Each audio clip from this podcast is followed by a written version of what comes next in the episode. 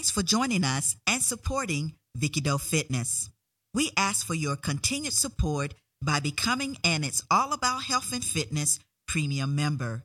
Go to www.vickydofitness.com forward slash join. Again, that's www.vickydofitness.com forward slash join and register for a $6 monthly subscription. And remember, keep listening, sharing, and checking us out. The views and opinions expressed are for general informational purposes only.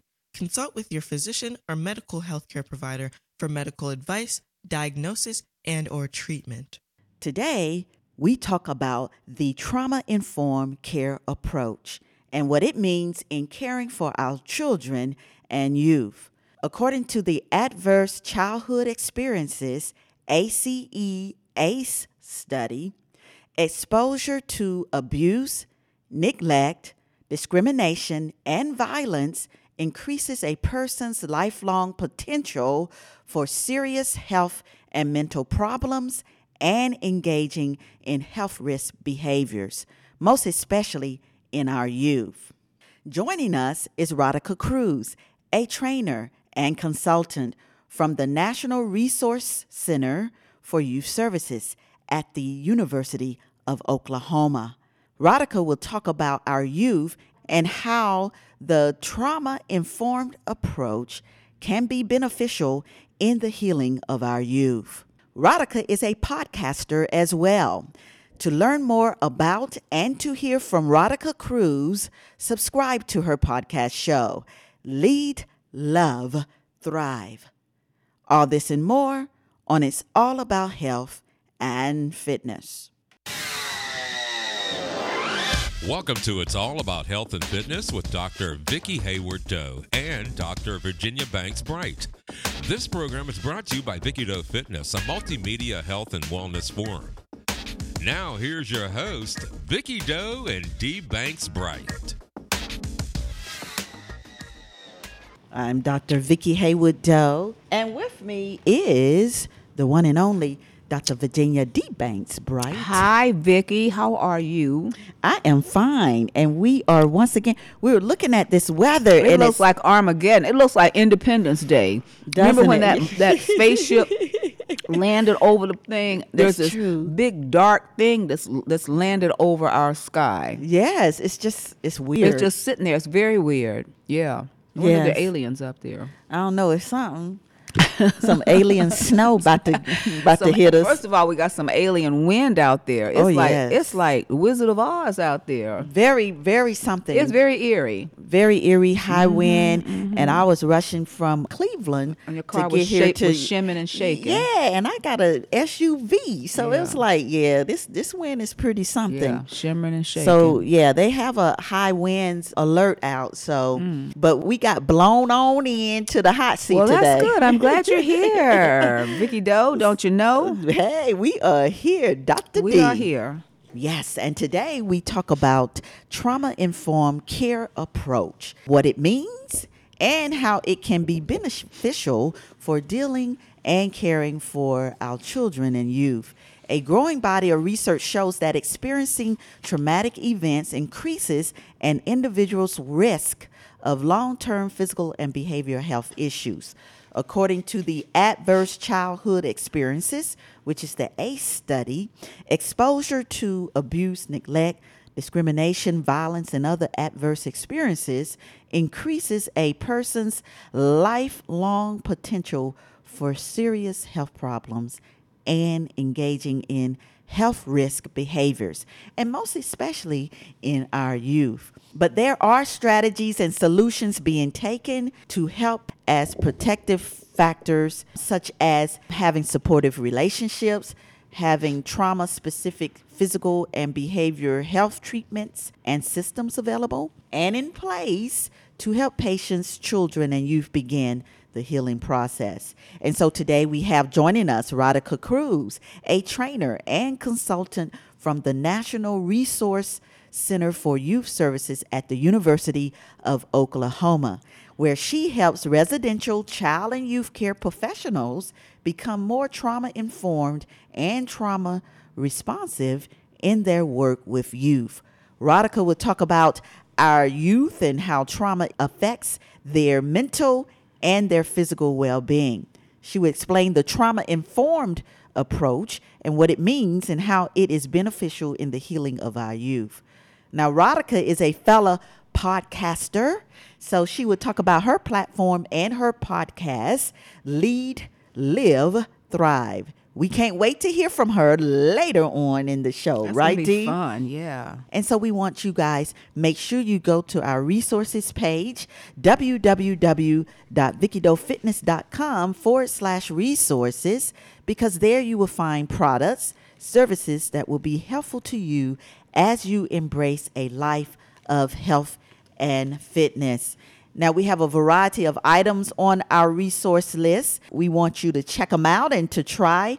We got Reebok, Spank, Sunbasket, Medical Supply Depot, Eye Remedy, Warby Parker. We got uh we got a lot of stuff going on on our resource page. And here's the deal though, it's holiday season. This is a time for you to go. You know, most people ask, you know, well, how can we help you guys out? We got the holidays. Um, by the time you guys hear this show, go on our resources page. You can get healthy gifts and they have tons of discounts. You know, they're constantly sending me discounts to share with you guys. So go on there. You can get discounts with the Reebok, with um, Sunbasket, all of those, you know, because they're trying to, you know, give you sales and discounts on their products. And this is the best time to try these products, you know, if you haven't already. And yes, go on our resources page. Buy healthy gifts and services for yourself and your family. Exactly. And let's start off the new year right. There's no excuses now. No excuses.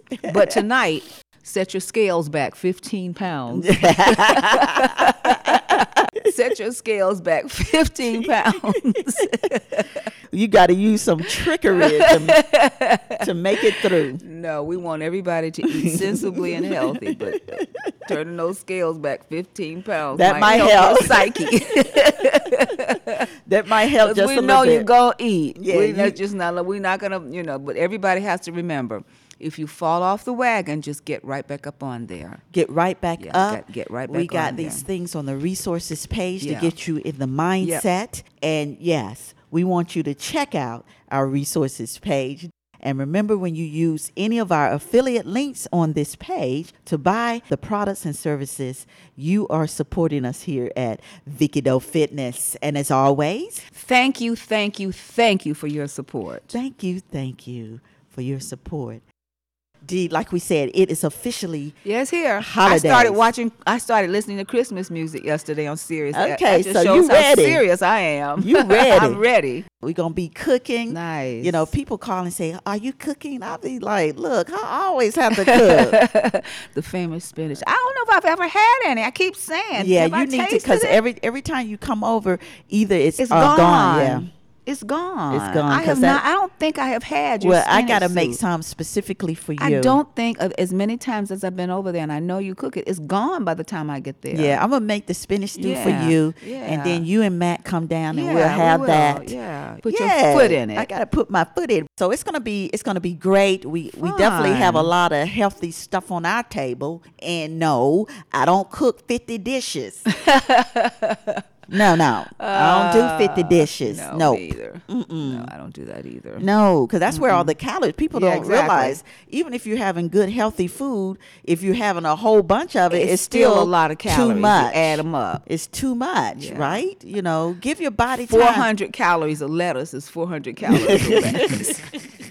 Even though yes, calories are different. calories are different. That's you know the quality and the quantity Right. they're different but here's the thing we want to have that mindset where we're eating in moderation no matter what No matter what. Exactly. right No and we're what. eating good quality food but yeah that's Yeah. me Yeah. So yeah. So how was your week? So my week was really kind of bittersweet. Um, we had a memorial service this past Sunday for my former husband, Mm-hmm. but also my professor of Yes, art. yeah. Professor Al Bright passed, transitioned October the 28th, Mm-hmm. and his uh, children, our my children, his children, our children, gave him a wonderful memorial. You were there Mhm, at the. Butler Institute of American Art. Extremely well done. You walked in, you had a glass of wine. They, I think they had over 300 people there. Yes, they did. Uh, President uh, Tressel, Jim Tressel, who's the president of Youngstown State University, was formerly the football, formerly the football coach at Ohio State. Gave a very nice tribute to him. There were a lot of other speakers who spoke. His students, his children, my children, got up and gave him all kinds of accolades about being a great dad, which he was, and also importantly too, he impacted so many people in this community with his art. I mean, we were married for 25 years, and I was just amazed. Mm-hmm. A lot of that stuff, and the and the, the students that came up to me, they said I had him in 1970, and he was the first. He was first black professor of the Black Studies department. Yes. at YSU, he developed. He started the Black He Studies developed it, department. yes. did that I think for about 20 years, and they talked about how all the famous people that he brought in, Alex Haley, Maya Angelou, all these people Mm-hmm. to the uh, school, and then he after he finished that, he went back to the art department where he was always still painting, doing abstract expressionism. So it was a beautiful event. Mm. And then that evening, I gave a jazz soiree in his honor. Jeff Green and his group, a great musician in town, and his daughter, Mm-hmm. Yes. they sang all kinds of music. We had drinks, we had food, fellowship. People reminiscing about, you know, when they were with him, what they were doing, what year, whatever. And then the setting was so nice because another one of his mentees, Maple Turner, had an Maple art exhibit in there. Yes, And it was just fabulous. Wasn't that- it? It, Oh, was wow. just fabulous. He had he has these large works and the space was kind of like a loft. Yes. It was kind of like a loft. I would say six to seven thousand square feet of just loft. Mm-hmm. And it really reminded me a lot of Al's studio when we first got together. He had this big loft downtown Youngstown where all his art, African art, all his paintings and all that was just on one floor, one design. So, you know, kudos to the Bright and Branch kids. They have also started, a, they got this together fast. Mm-hmm. The Youngstown State will have endowment fund Yes, in his great. honor yes. For a scholarship to go to a student in the art department. That's awesome. So, you know, Al is all about education and stuff. So I said, as when the day ended, I just said, rest in peace, Al Bright, job well done. Job well done. Job well done. And that's the way to do how they did the memorial. Yeah. And it's all about celebrating his life. Exactly. life. I loved it. Yeah, it was great. I mean, Mm-hmm. you know, people shed tears and stuff, but I think everybody knew what a fun loving person he was. And, you know, in lots of our conversation, we talked a lot about death and life. And one thing he did not want was a sad funeral. Mm-hmm. Um, he used to say, I don't want anybody dropping snot on me in the casket, you know. he would always say, let's keep it moving. Let's keep, keep it it moving. moving. You know. so, So I think that's what everybody did. Yes, and it was very nice and, and well received. It was a celebration. It was a celebration. Yes. was a so yeah. So kudos to Professor yes, kudos Al Bright. to Profe- And you you are a recipient of one of his works. yes. So, Uh, I got a couple of them. Yeah, you got a couple of them. Because every time he would come, he would slip me something. Yeah. You know, and I would just go, wow. so I tell everybody, my friends who you know were fortunate enough to get some Al Bright works, keep them. Uh, and my hope one day is that one of the so. museums will have a huge retrospective Yes, of his works. I think so. I'm sorry that it didn't happen during his lifetime, but I'm hoping that at some point in time we can pull from all the different venues where his art is and have a large, large retrospective of his art. So yeah, yes, that's my goal. Because he's well renowned all Very over the well world. now, all over the world. Yeah, Yes. yeah. So what is going on this week? Everything, Vicky. Every doggone thing. Look, you know, every time I get ready to do me a Caesar salad, What can you eat? what can we eat? I mean, you, is it uh, uh, what can paper? That's it. Or some you know, ice. And, oh, and I forgot. said, and I said yesterday on Facebook, why don't they recall cakes and cookies? right, right. They don't ever recall any cakes, donuts. You don't ever see them recalling that. Every time you get ready to get a salad together or what, they're always recalling alfalfa sprouts or some lettuce or Something, something. something. So the CDC, just at Thanksgiving time, Yes. has issued an E. coli warning on romaine lettuce ahead of Thanksgiving. At least 28 people have been hospitalized after being infected by E. coli in Salinas, California, the growing region. The CDC warned consumers on Friday not to eat any romaine lettuce from Salinas, California, after at least 40 cases of E. coli infection nationwide were linked to contaminated projects from this area. In a statement detailing the E. coli outbreak, which has affected 16 states and left 28 people hospitalized, the CDC advised retailers to not even sell it, take it off the shelves. Okay. So no deaths have been reported, but five people have developed kidney failure called hemolytic uremic syndrome. Your mm-hmm. honey sweet's familiar with that. Mm-hmm. The strain is the age-old strain of E. coli mm. 0157H7 produces a toxin that can cause painful cramps, diarrhea, and vomiting. And roughly 5 to 10% of the people who fall sick develop this hemolytic uremic syndrome. The strain behind this year's outbreak is the same as in other outbreaks linked to romaine lettuce and leafy greens in the last two years. So on Thursday, the U.S. Department of Agriculture, Food Safety and Inspection issued a recall of more than 75,000 pounds of prepackaged salads from the New Jer- Jersey based Missa Bay as the lettuce is probably contaminated with E. coli. One of the things that I um, think about and have heard, I mean, these are only, of course, you know, wa- you need to wash your Your your stuff produce anyway, yeah. anyway. Uh-huh. But someone said, now this is just hearsay. Okay. There are two things. First of all, why are these products contaminated with this E. coli? Well, one of the theories might be that the hygiene of some of the workers who harvest this in some of the areas may not be practicing the best hygiene. We know it's a, can come from the stool, and these Yes. these you know they're out in the field, Ah. and the hygiene practices are not the best, and so these products get contaminated. But also, I have heard, and this is certainly not. Don't call Vicky Doe Fitness and say, you know, like like Oprah Winfrey have us down in Texas on a lawsuit, but that there may be some small gaps in the inspection process with the Department of Agriculture. I think it's probably the inspection. Um, and so we know that, you know, all the agencies in, in Washington, there's been some cutback on resources. Some and cutback. It's like two I'm people. trying to be nice.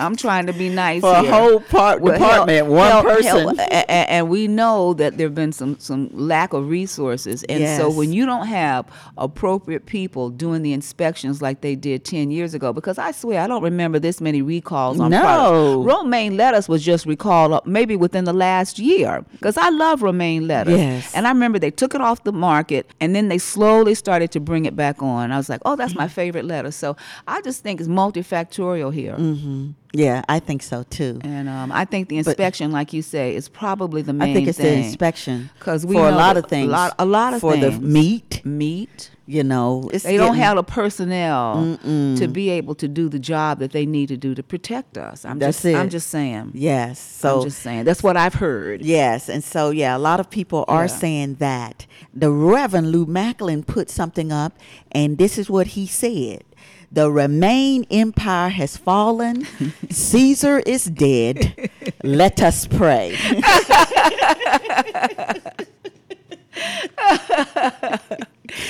He's hilarious. He is hilarious. is and he- hilarious. He, cracks me up. He, He said, so "Let funny. us pray. Let us pray. Let us pray." He's hilarious.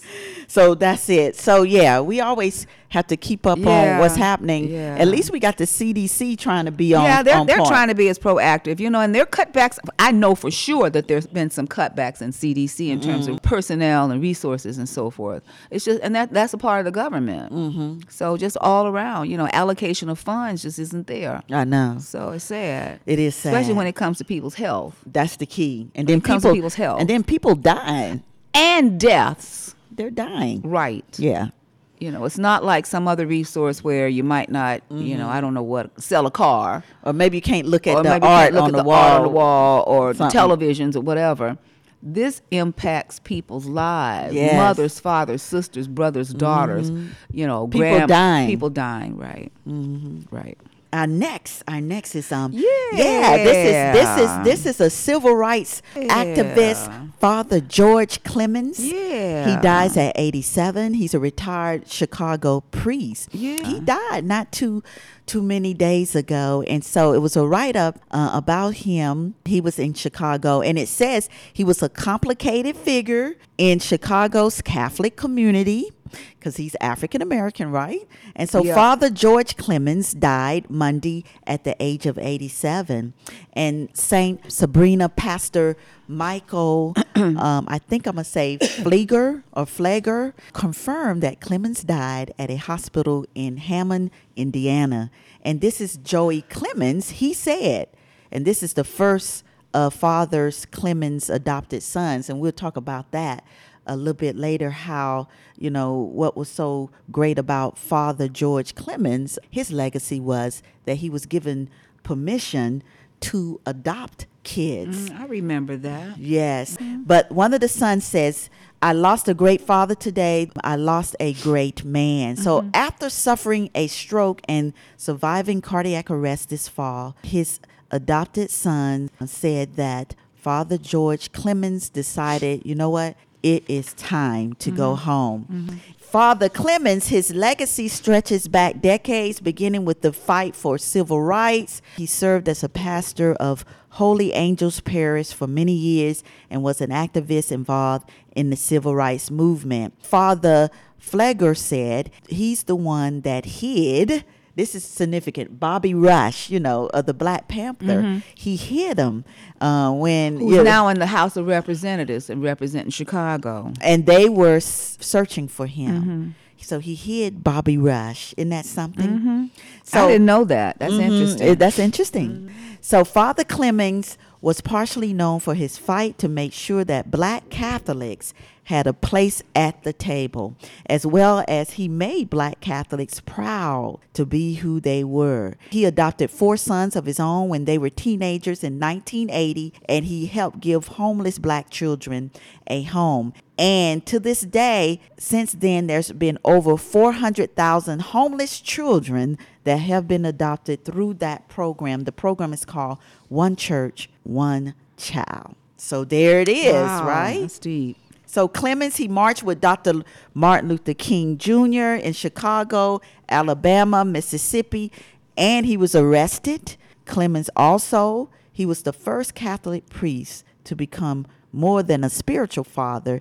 He also was a legal father hmm. by adopting children, and he had to get permission mm-hmm. to do that. Mm-hmm. So kudos to him. His legacy is big. He embraced, he was the first person to welcome Barack Obama. I remember that too. Mm-hmm. Yep, he sure did. Yes. So I remember that. Yeah, he was 87. He, you know, Wow. suffered a stroke and, you know, had a heart attack. And so, yeah, over time, I guess, you know, it was um, too much Yeah. for him. Yeah, life well lived though. Yes, yes. So he has a history. Yeah, I remember them uh, when he was adopting those boys. It was in the news, particularly black news, Ebony and stuff Yes. like that that came out. Good yeah, because these were, you know, because it's always been kind of hard for um, black kids to be adopted. exactly. Yeah, so that's why it was big time. exactly. Yeah. It was big. Exactly. Mhm. But now, now it seems that you can see more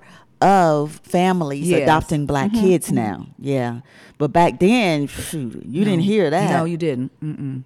so that's why it was People a didn't big want deal. to adopt. Right. Exactly. Rest in peace. Oh, rest in peace. Rest in peace.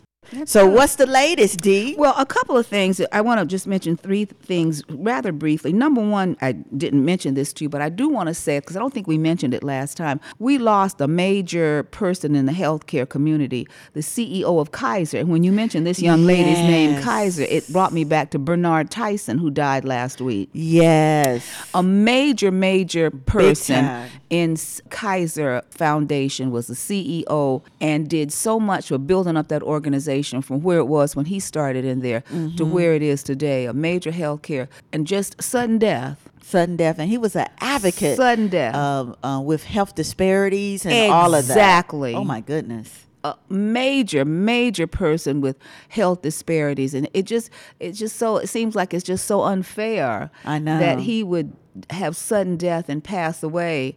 And you know, when that happens to somebody, of course, the first thing that you think of, and I certainly don't know what, what it was, some heart situation, arrhythmia or a heart attack Mm-hmm. or something, but it's just very sad. So I just wanted to mention that. I wanted to mention that. And then the second thing was a nice article. We were talking about E. coli. Mm-hmm. Poor hand hygiene may be the biggest transmitter of the superbug E. coli. And I just gave a lecture on Monday to the doctoral students for physical therapy. Mm-hmm. And all through my slides, I would put a bunch of slides up and then I'd say, wash your hands. And then a bunch of slides up and say, wash your hands. Mm-hmm. And I said, this article goes on to say that one of the best ways to cut down on antibiotic resistant E. coli would be making sure that everybody washes their hands after using the toilet. Mm. Primarily, and I said in my lecture, in 1849, Ignaz Semmelweis figured out that women were dying of puerperal fever after childbirth because the OBs were going from mother to mother without washing their hands. They knew this in 1849. Why is it almost 200 years, over 200 years, we still don't get it? we it? still don't get it. We still don't get it. So outbreaks of E. coli, fatal illness, a potentially fatal illness, are commonly blamed on uncooked meat and rest- vegetables, just like we were talking to today. Mm-hmm. They found that most E. coli infections in the UK were caused by a strain often found in the human gut and in sewage. But not seen in the food supply. Mm-hmm. That suggests that the infection is primarily being spread as, as a result of human fecal particles. Mm. Remember what I said about the Yes. Transmitted from person to person. Mm. David Livermore, a microbiologist at the University of East Anglia, and his colleagues call E. coli a Jekyll and Hyde organism. Mm. E. coli lives mainly li- lives harmlessly in the guts. Like we say, it lives in a symbiotic relationship with the the gut. Mm-hmm. But a handful of nasty strains can cause food poisoning and bloodstream infections. E. coli is the most common cause of bloodstream infections or bacteremia in England he said in an interview. Over the past 15 years, E. coli has been has become substantially more resistant to antibiotics and harder to treat.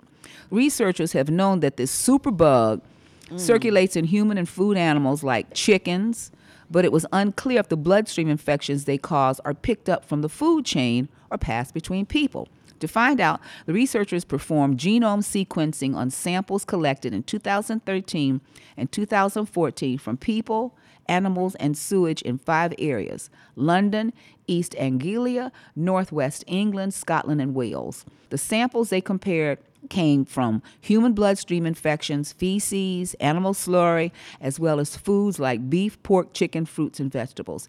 DNA sequencing showed that antibiotic resistant E. coli were often seen in sewage and on retail chicken meat, but rarely on other meats and never on plant based foods. So, in addition, samples of a particular antibiotic strain of E. coli called ST131 collected from human blood, feces, and sewage all matched each other but they didn't match strains in chickens, cattle, and animal slurry. So it tells us the problem in humans is the circulation of human adapted resistant E. coli and not infections coming down the food chain. At least in this particular case, said one of the scientists. I would say one caveat was our study relates to the here and now. Resistant E. coli in the future could be food chain related. Mm. Bottom line, though, it's important to practice good food safety practices, but the study demonstrates good hand hygiene to prevent transmission is by far the most important. All Nursing right. facilities serve as reservoirs for antibiotic bacteria, and their residents may need help with hygiene while using the toilet or urinary catheters. And I often tell people just do your own little experiment. Go into the bathroom and go into the stalls and see how many people wash their hands as I they know. come out. I know.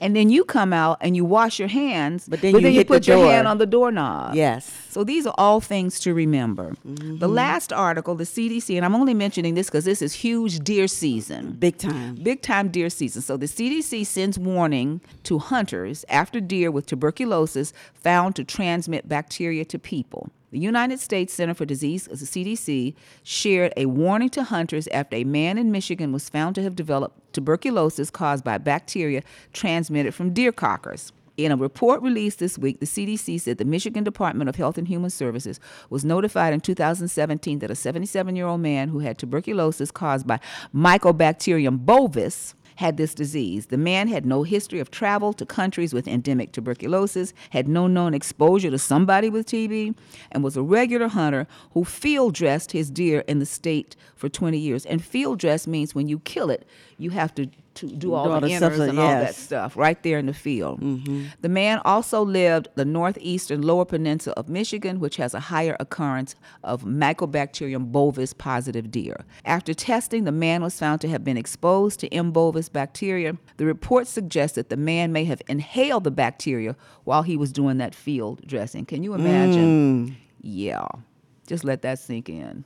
That's not really on my bucket list of things to do. No. Okay. Two earlier hunting related human infections, but people are into that. They do it. Oh, they people are really wait. into this. Especially around here too. around here in Pennsylvania. They cannot wait. Two earlier hunting related human infections with M. bovis were reported in Michigan in 2002 and 2004. In those cases, the patients had signs and symptoms of active TB and required treatment. Bovine tuberculosis typically spreads through infected droplets when someone is sick with TB, coughs, or sneezes. The bacterial infection usually attacks the lungs, but it can go to other parts of the body. It can be transmitted to humans from direct contact with a wound, such as what might occur during slaughter or hunting, or by inhaling the bacteria in air exhaled by animals infected with M. Uh, bovis. M. bovis is commonly found in cattle and in bison, ear, and deer. Hunters are encouraged to use protective equipment while field dressing, and the CDC said those in Michigan who submit deer heads that test positive could be at higher risk for infection and advise getting screened for TB, which requires just a skin test. So, lastly, in 2018, the Michigan Department of Natural Resources called bovine TB, TB an emerging disease after the 73rd cattle herd was identified with bovine TB in the state since 1998. So it looks like I'll still have a job you will still have a somewhere. job. Somewhere. You will still Might have be with some cows, but it'll pay the bills. Might be with some cattle, but it will pay the bills. It will, it will pay the bills, yes. Hi, everyone. This is Dr. Vicki Haywood Doe. I just wanted to break in for a quick second and introduce to you the sponsor and creator of this show. It's the company I own, Haywood Doe Consulting Co., doing business as Vicki Doe Fitness. We are a health and wellness consulting company that specializes in designing and implementing medically integrated applied exercise physiology based fitness wellness programs, initiatives, events, health promotion, and health education for special populations such as older folks, children, adolescents, overweight and obese individuals, cardiac rehab, women's health, and those who have chronic diseases. We have a team and network of healthcare professionals based out of Northeast Ohio, and we've worked with many companies, schools, churches, and organizations. If your goal is to transform your life by taking a holistic approach to living a life of health and total well being, get in touch with us at info at vickidoefitness.com. To find out more about our own site and online programs and services, go to vickidoefitness.com. And now back to the show. Now, today we talk about trauma informed care, what it means, and how this approach will be beneficial to our youth. Research has shown that experiencing trauma affects our physical and emotional health. This emotional trauma is affecting our youth. We have joining us Radhika Cruz, a trainer and consultant from the National Resource Center for Youth Services at the University of Oklahoma, where she helps child and youth care professionals become more trauma informed and trauma responsive in their work with youth. She will give us tips on how we all can help with the healing of our youth. Now let's listen to our interview with Radhika Cruz. Here with us today is Radhika Cruz, a trainer and consultant from the National Resource Center for Youth Services at the University of Oklahoma, where she helps residential child and youth care professionals become more trauma informed and trauma responsive in their work with youth who are in residential treatment facilities due to caregiver abuse, neglect, or abandonment. Now, Radhika will discuss with us trauma in our youth and how it affects their mental and physical well being. But she will also share with us the meaning of trauma informed care and how it can help in the healing of youth in schools, at home, and in our communities. We can't wait to hear about Radhika's new podcast and her platform, Lead, Love, Thrive. So, how are you today, Radhika? yeah, I am so good. I'm so excited to just be a part of the amazing work that you are doing there. Well, we're excited that you're here because you and I go way back, and you have been an advocate for youth and their physical and emotional health for many years. So tell us your story and how it has brought you to Oklahoma doing what you are doing now, teaching and training child and youth care professionals. Yeah, it's interesting. You know, I never would have chosen this work. It was nothing that I actually planned on doing. But after I graduated from Youngstown State University with my undergraduate degree in psychology. I was just looking for a job, honestly. you know, 17 years ago began the journey of this work that I'm doing, and I ended up landing a position at Mahoning County Public Child Welfare System, if you will, in Youngstown, Ohio. And I, so I spent about 10 years of my career start there working with children and families, you know, advocating for the safety, permanency, and well-being of children and youth who had experienced or were at risk of experiencing abuse and neglect and abandonment. And so my 10 year career there, I was a child protective worker, so I investigated cases of environmental neglect. Then I became a licensing specialist, so I would do home study assessments for individuals and families who wanted to become foster parents. And then I became an adoption specialist, so children whose parents' rights were terminated and who were available for adoption. I was a child specific recruiter looking for families to adopt those children who were waiting. And then at the end of my career, about the last two or three years, I became the community educator and where I would organize public awareness events and trainings for the community on how to recognize, report, and be a support to families who were at risk of child abuse and neglect. And so I also did some training too. I became a crisis prevention instructor, and I would train residential child and youth care workers on how to de-escalate crisis situations. And that's actually a big part of what I'm still doing today. So it's interesting how 17 years ago, that experience prepared me for what I'm actually doing here in Oklahoma, and I'll tell you how I got here. Okay. So 10 years there in Mahoning County. Okay.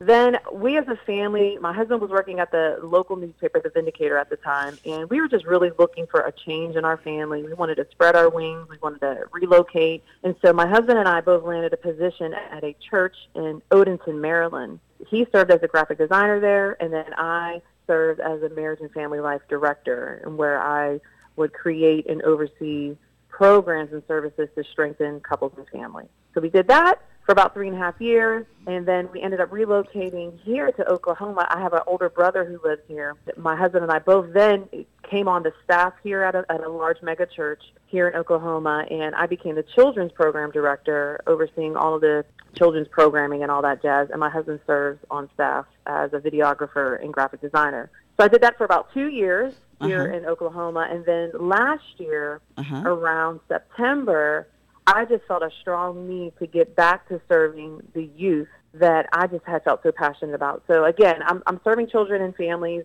here in Oklahoma as a children's program director, but every time I would walk through the halls of the church, I just kept feeling this nudging like I'm, I'm supposed to be back working with that population somehow. Yeah. Now, I didn't think I needed to be a caseworker again. Them days was gone, okay? I was not trying to get back into casework.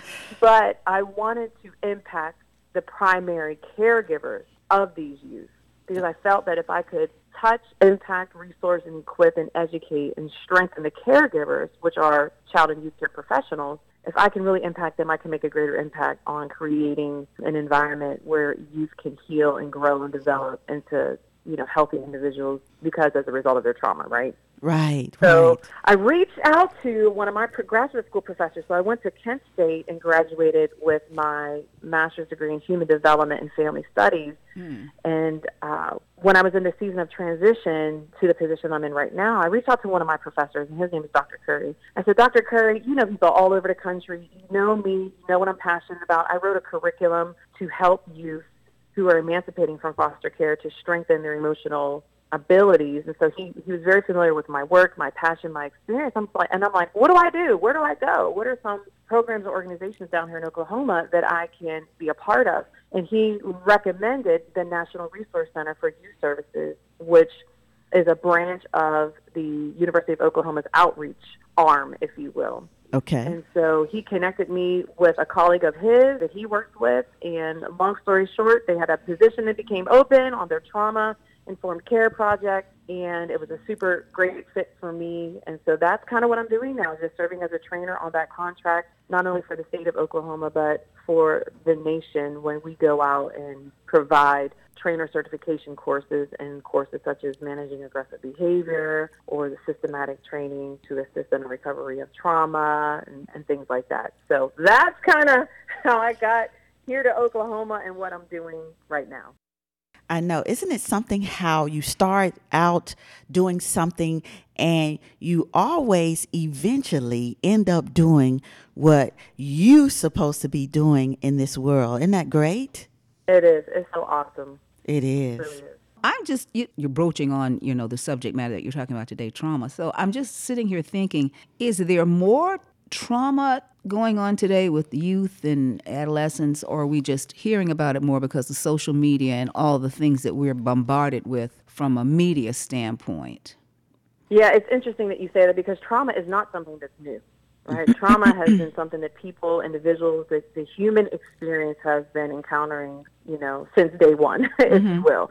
Whether it was fleeing from, you know, a lion trying to chase you in the caveman days, or whether it's natural disasters today or abuse and neglect in a home environment. You know, trauma is not new, but we are becoming more aware, more informed and educated about trauma and how we're understanding better how that impacts an individual developmentally, how it impacts the brain, and how that really changes and rewires the brain and how we function, our beliefs, our emotions, our our physical health. And so, due to the technology age, a lot of more people, a lot more people are becoming more open about it because you know what? There's a negative stigma about trauma, mm-hmm. depending on what you've experienced. Mm-hmm. A lot of times in our culture, it hasn't been received well to say, "Experience, I've been sexually abused." Mm-hmm. You know, and now that we are becoming a culture that is, hey, you know, becoming more aware of it's okay to share your story, to, to, to speak your truth, if you will, and that's some of the language that's in the culture. Now that we are starting to normalize it, hey, you're not alone. It's okay to, to reach out, to share your story because it's also empowering other people to speak up. So we're seeing this whole shift in our culture of, hey, I've experienced this. It was not okay. I'm not okay. I'm working through it. And hey, if you're struggling with this, you need to speak up and get the help you need to. So it's nothing new. It's mm-hmm. just something that we are becoming more aware of and becoming more open about speaking about. We know, okay, so trauma is not new, it's happening with our youth. But the thing is now, and research has shown that it's manifesting itself in emotional and physical ailments, you know. People, especially the kids, they are acting this out, you know. Yes. They're acting out, and there are signs and symptoms. So, what are some of the signs and symptoms that may be the results of someone, our children, experiencing trauma? Before I jump to that, I just want to see if it's okay if I can just talk about three different various types of trauma. There's a lot of different types of trauma, but there's mm-hmm. three major types, and then I can speak to specifically the mm-hmm. field that I have been in, which is the field of complex trauma. Mm-hmm. So there's these three types of trauma. We have acute trauma, chronic trauma, and complex trauma. Acute trauma is very limited in time, so that can be a serious accident that someone was in, a very violent loss of a loved one. It could be an experience of, of natural disaster, community violence that was witnessed or experienced, or even physical assault, such as being maybe shot or raped. So it's just that's an acute trauma. Chronic trauma is really the experience of multiple events of trauma. And so it could be being exposed to domestic violence as a young person at home. It could be being involved in a serious car accident, experiencing long-term neglect as a youth, experiencing, you know, so basically each of these experiences build on the other, which reinforces the negative impact. So that's chronic trauma. Okay. Complex trauma, and some research calls this developmental trauma, is really what I have been in that world because I have dealt with children and youth who have experienced complex trauma that has been repeated over a long period of time. Some research, I believe by Karyn Purvis, she has a program that she has started called relationship based or trust based relationship intervention, TBRI. And she, I love the way she says this kind of trauma. She says, you know, relationship based trauma requires relationship based healing because mm. complex trauma is really has been at the hands of a caregiver, someone who was responsible for nurturing and caring for a child and has really um, either through abusive experiences, verbal abuse, physical abuse, sexual abuse, neglect, has really had a negative impact on that child's overall well-being and development. So it impacts every developmental domain, emotional functioning, brain functioning, processing, you know, behavioral control, trust, sense of identity, all of those things. When you think about complex trauma, mm-hmm. that, you know, if we were going to look at, I, I guess it really just depends on specific youth that is in question and the type of trauma. Was it an acute trauma, chronic trauma, complex trauma? Either way, every trauma impacts an individual. But I want to talk a little bit about complex trauma. And uh, so okay. when you think about these negative experiences, you know, trauma actually, the, the Greek word for trauma is wounds. And according to the National Child Traumatic Stress Network, they define child trauma as a frightening, dangerous, or violent event that poses a threat to a child's life or bodily integrity.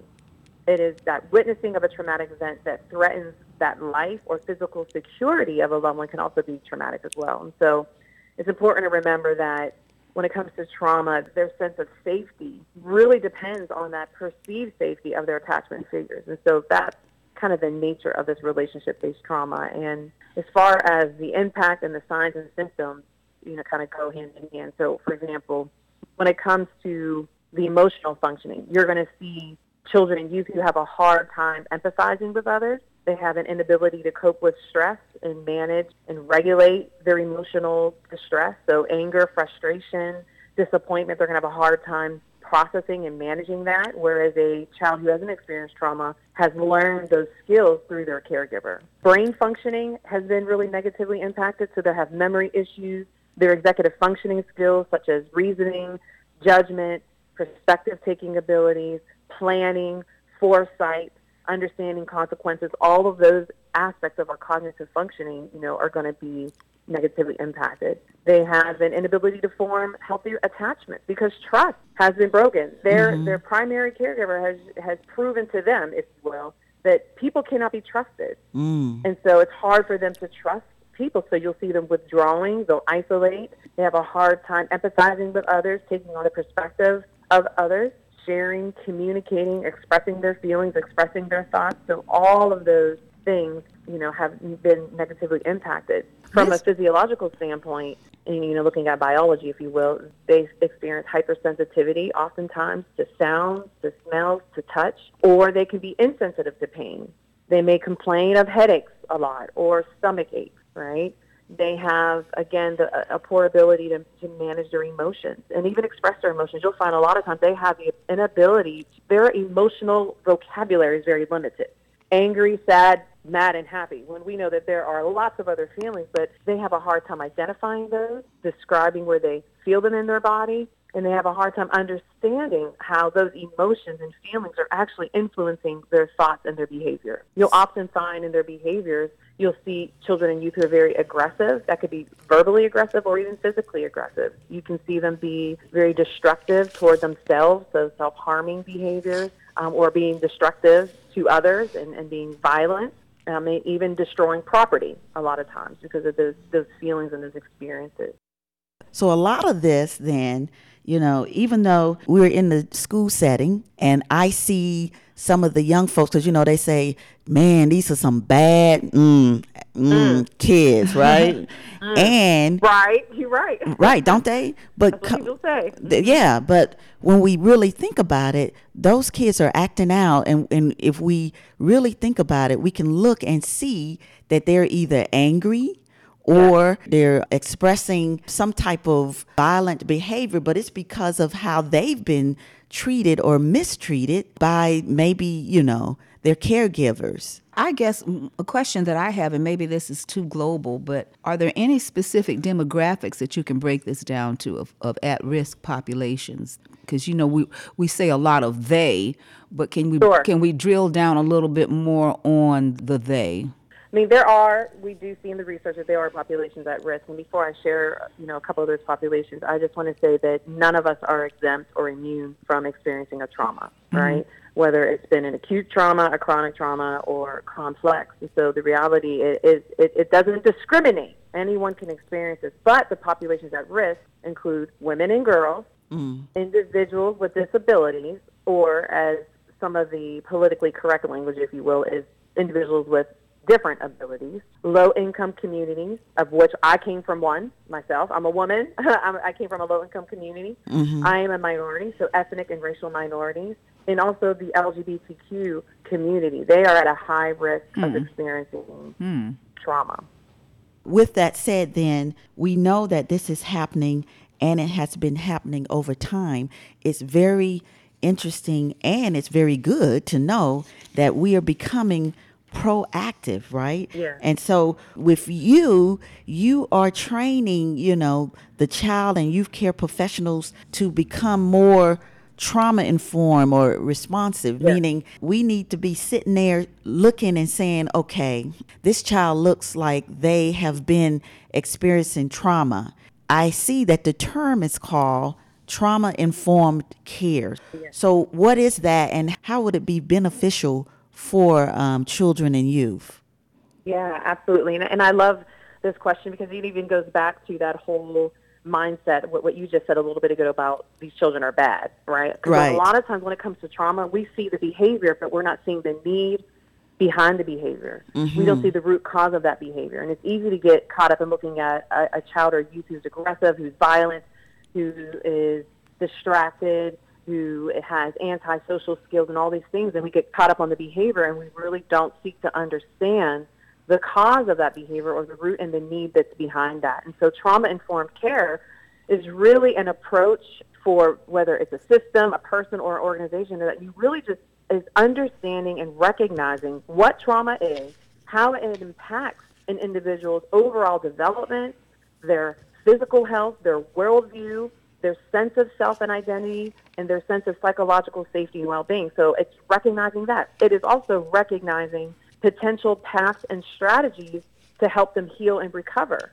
Okay. It's also recognizing the signs and symptoms of trauma, right? So how can you confront or help something that you don't recognize? Right. Right. Trauma informed care is important that you got to recognize the signs and symptoms of this stuff and ask some questions. Okay. And it, and it also is just really responding therapeutically to others and your interactions. And it and for us for a system of care, if you will, if you're looking at schools and governments and service delivery, if you will, it's really looking at your policies and procedures and seeing how can you become, you know, more aware. How can we create more safety and predictability, and not just physical safety, but that psychological and emotional safety. I like the curriculum, the, your the, the implementation of your comprehensive trauma informed approach. You talk a lot about leadership, which is in mm-hmm. most in, any organization is extremely important because things have to start from the top down. Can you talk about that a little bit? if you're a leader of an organization, you really have to look at your policies, your procedures, every touch point, every interaction. You- You're talking about a culture, right, of care. Mm-hmm. So you're looking at what are our different, what are our values? What do we actually really believe about individuals who've experienced trauma? You know, what do we believe our role is in helping individuals heal and care? Everything from the time they get admitted to our program to the time, or our, or our school, you know, to um, policies and procedures. What are our values that we have?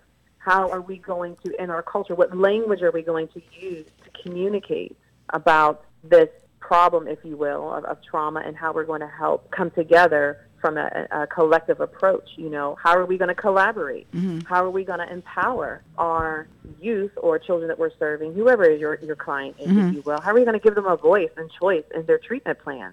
You know, how can we see things from their perspective? How can we give them more voice and choice and power over their healing process? And a lot of this is, you know, really talking about what does trustworthiness look like? Okay. Because if with this population, if trust is such an issue, and if relationship-based trauma requires relationship-based healing, the approach is relational. So we have to show that we, you know, we're, we're safe and predictable. There's different behaviors. We have to show that we're trustworthy. We have to be transparent. Our actions have to speak louder than our words. So mm-hmm. every interaction, every policy, every procedure needs to be looked at. How we think about the people that we're serving, mm-hmm. the behaviors and best practices that go into a trauma-informed or trauma-responsive delivery approach. All of those things really need to be considered, and so those are higher-level conversations. And then accountability, right? You can you can sit uh-huh. here and have values and mission statements on a wall. You can say this is how we're going to operate, and if your team, your staff, are not operating in trauma sensitive, responsive ways, mm-hmm. and no one's being held accountable for that, that's a problem. Then you're eroding a trauma responsive culture. And so we're really talking about creating a culture that's trauma sensitive, trauma informed, trauma responsive, that's therapeutic in every single thing that we do, every interaction that they have with our school, our program, our teachers, our staff. How are we being sensitive to, aware of, and responsive to the needs behind the behaviors that we're seeing? We always ask, what does it look like? So, a child is in the classroom, and I'm a teacher or I'm a professional that, you know, I'm here for that day. And if I'm operating with the trauma informed approach and I know that this kid needs help, what happens? What should I do? What's the process? At least give me a quick uh, view of what the process, what would I do, and what would happen to that child. Trauma, again, these symptoms can be, here's what I want to say and be uh, careful about. Okay. Sometimes we can make assumptions and think that something is trauma and it may be something else, Okay. right? But at the end of the day, I- I mean, it could be a, a, some kind of physical health issue, mm-hmm. right? It could be a learning disability. It could be diet that's causing a child to act, you know, impulsively. So some of and some of this is typical development. So number one, educators really need to be under, you know, they need to be aware of what is typical child development and delayed development and development that has been impacted by trauma. So let me just say that first. So they have to have that knowledge base. So if I'm seeing a, a student or youth in the classroom who is maybe exhibit, exhibiting some behaviors that may look like trauma, I think the first thing we have to recognize is that all behavior, this is what we believe and this is what we teach, at least in my programs that we, that we instruct, is that all behavior is an attempt to meet a need and therefore has meaning. So whatever behavior I'm showing you is an attempt to meet some type of need. Now we can go back and look at Maslow's hierarchy of needs, right? Is it a physical need? Am I hungry? Am I tired? Is it a psychological need? Do I need to feel loved? Do I need to feel like I'm accepted? Do I need to feel like I belong?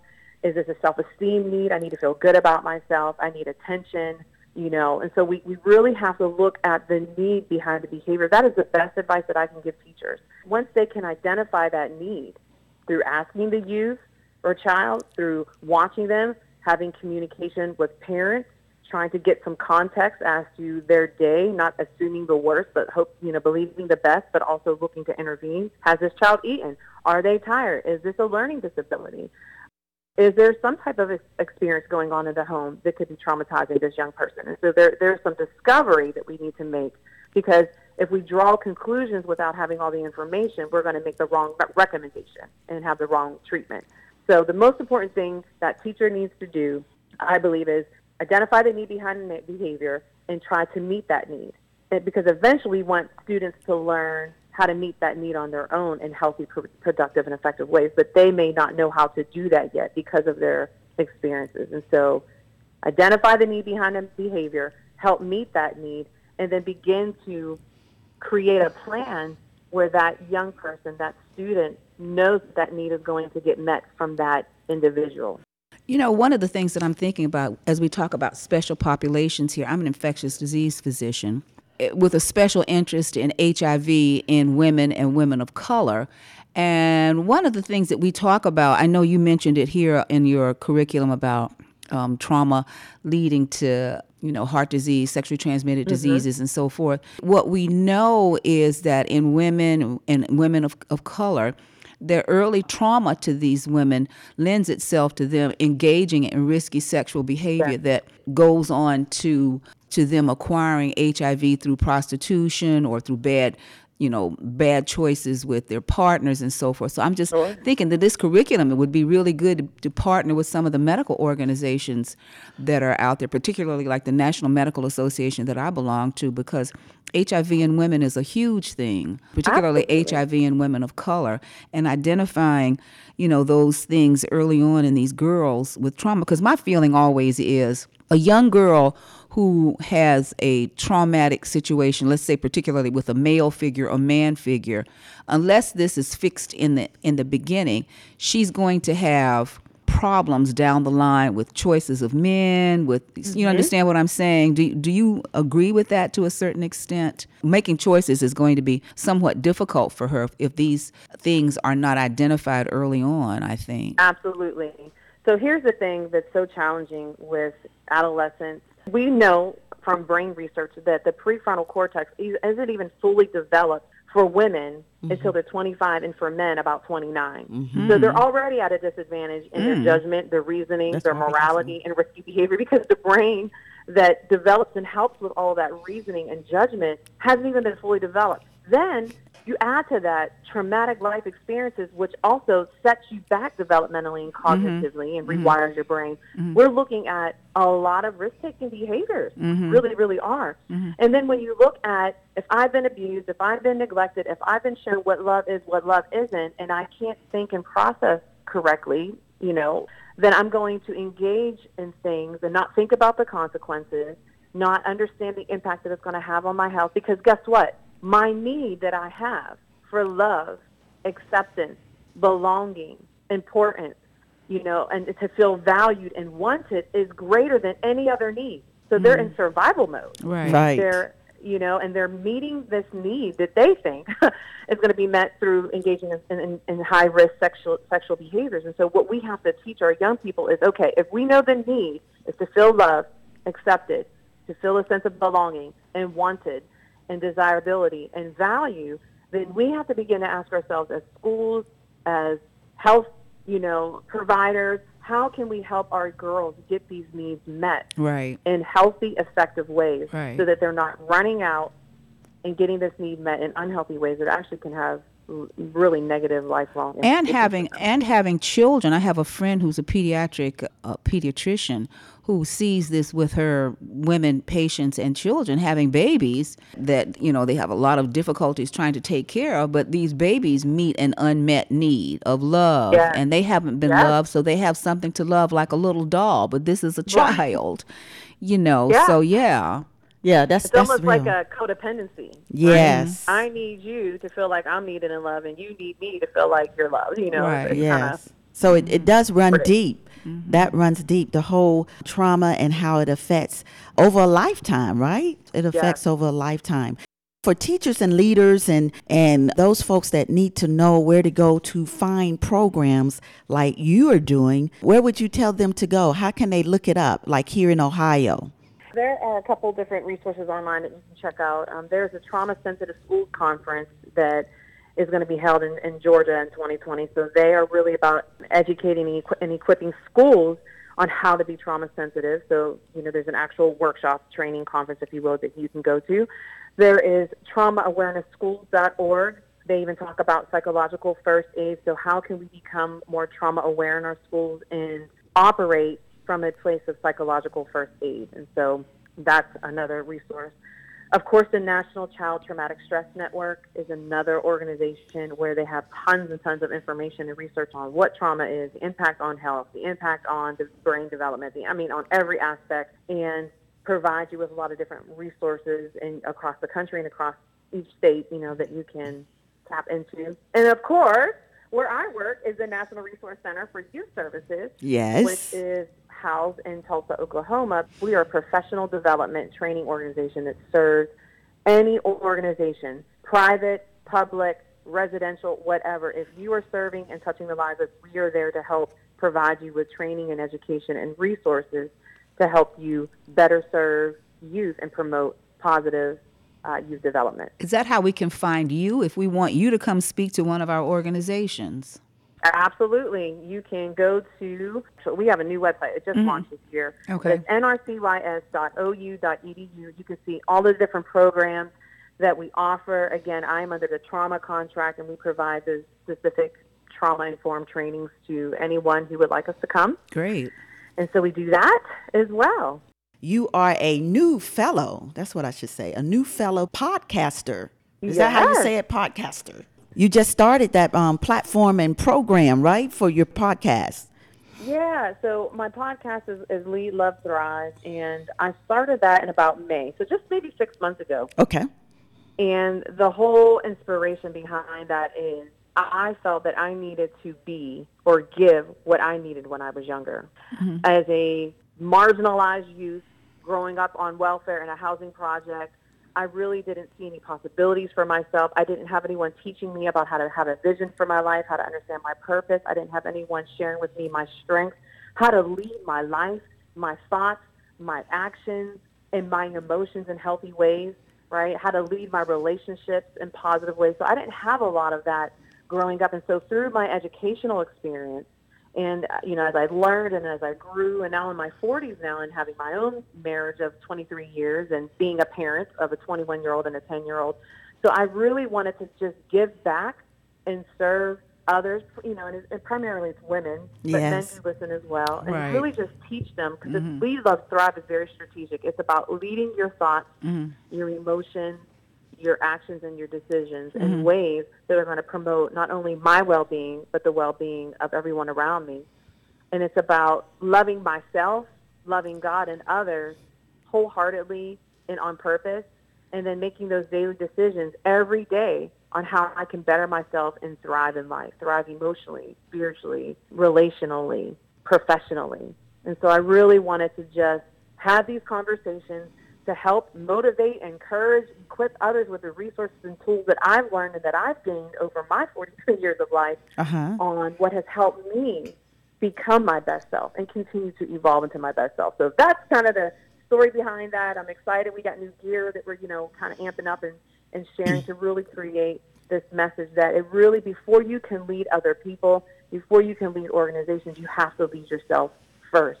Yes. Get and- well, get strong, get healthy mm. yourself, and then reach back and help others do the mm-hmm. same. Yes, and so we are proud of you, and we definitely, I've been listening and following you, so we're going to spread the word out there because we, we love podcasts.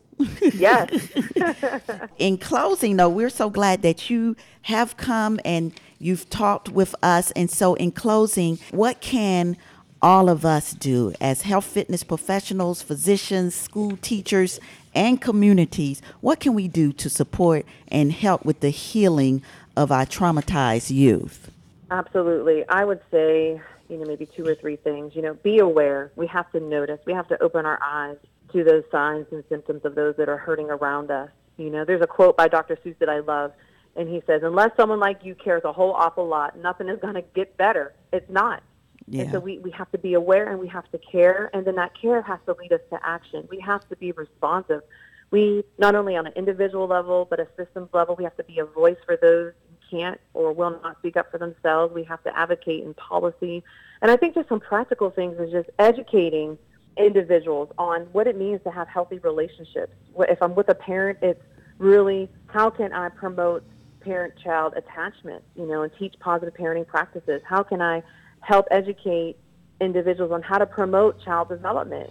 How can I create environments and opportunities for social connection so that people don't feel socially isolated? Mm. You know, it is about providing individuals and families with the concrete supports that they need to meet their family's basic needs. You know, and it, it really just comes down to if you see something, say something, recognize the signs, ask for what the family or individual needs, you know, and provide that support, wrap around them, not in judgment or criticism, but in care and empathy and compassion, support and empowerment. I mean, those are just some practical things that we can do.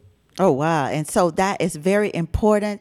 And we are so happy that you came and, and took time out of your schedule to talk about Yeah, it was great. the trauma informed care so that all of us can understand. And so, once again, how can folks get in touch with you to get subscribed to your podcast first? So, so how, where, how? Yeah, yeah. So the best place to reach me is on my website at radhikacruz.com, R-A-Z as in Dan, H-I-K-A, cruise.com. That is where all of my stuff is. But if you want to subscribe, you can go on anywhere that you listen to podcasts. It can be iTunes, Spotify, Google Play. I'm on all of those. You just type in Lead, Love, Thrive or my name, and the podcast will show up. So you can do that. And uh, if you want to subscribe on my website, there's a little subscribe button. If you want to get my weekly emails of motivation and encouragement, you can do that as well. You can see the merchandise that we have to get this message out about leading ourselves strong, loving ourselves